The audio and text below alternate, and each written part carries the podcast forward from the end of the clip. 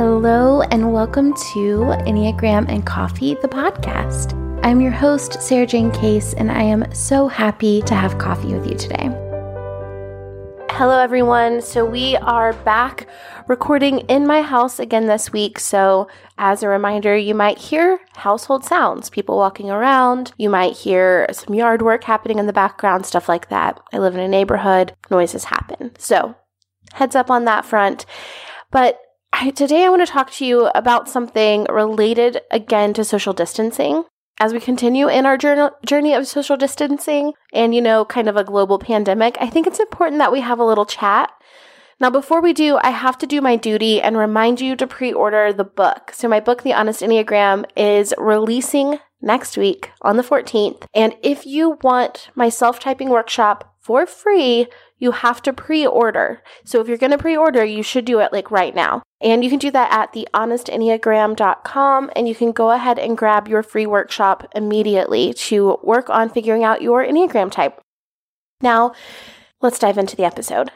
As we've discussed before with the Enneagram, and like your Enneagram type that we identify with, it's often the mask we wear, right? Or the thing we put on as a means of earning love, acceptance, okayness, Ultimately, it's what we believe we have to be in order for everything in our life to be okay. Put it plainly, it's a big ol' honkin' should that we've developed and ingrained onto our life, so much so that it feels like first nature.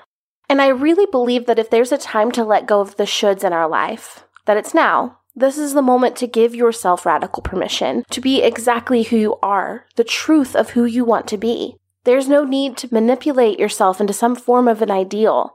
This is the time to breathe, to rest, to play, create, sleep if you want to. This is the time that you are okay to simply be.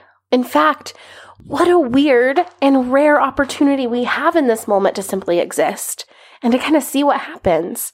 The entire world is stopped. What a beautiful time to turn off all of the shoulds in our minds, to release the expectations that there is some right way to be a person. What would it feel like if, even just for today, you allowed yourself to follow your impulses, to taste your joy, and to see what life is like without the endless streams of should trailing behind you. So, as a reminder, I want to talk about what we think we have to be by our type and kind of give you a little bit of permission to relax and release.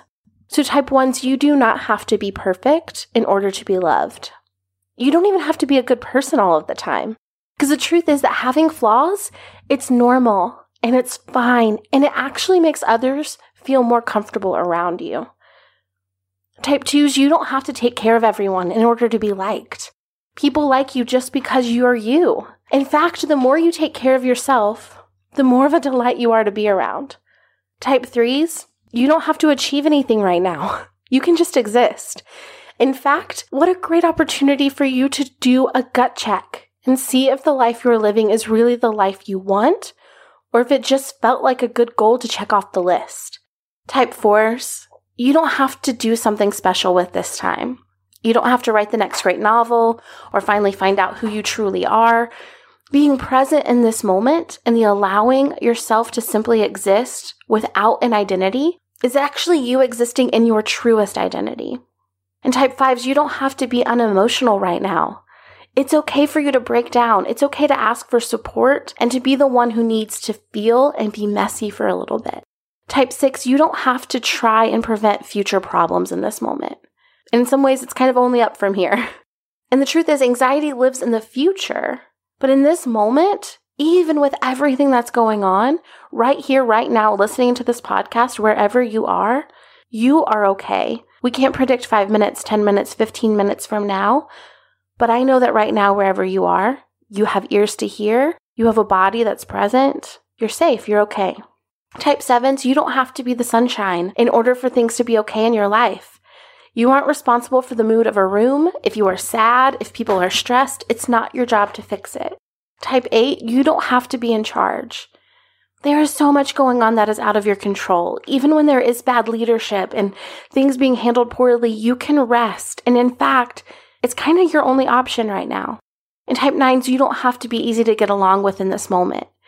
People want to see you. And if you're not your usual easygoing, carefree self, they will still enjoy your company and, in fact, probably more. Now that this is said, I have two more things I want to mention. This is a weird time. so while I'm thinking of this as a relaxing of your posture, right? You can relax, you can rest into it, you can let it go. I also recognize that for some of this, this feels like big work, right? It feels like a lot of self growth. And in reality, this could kind of be a hierarchy of needs situation, right? We can do this self actualization stuff, but really it's, it's hard to do that when we feel like our basic needs aren't being met. And so I recognize that this may not be the time for this growth for you. So you get to choose. You're the decider.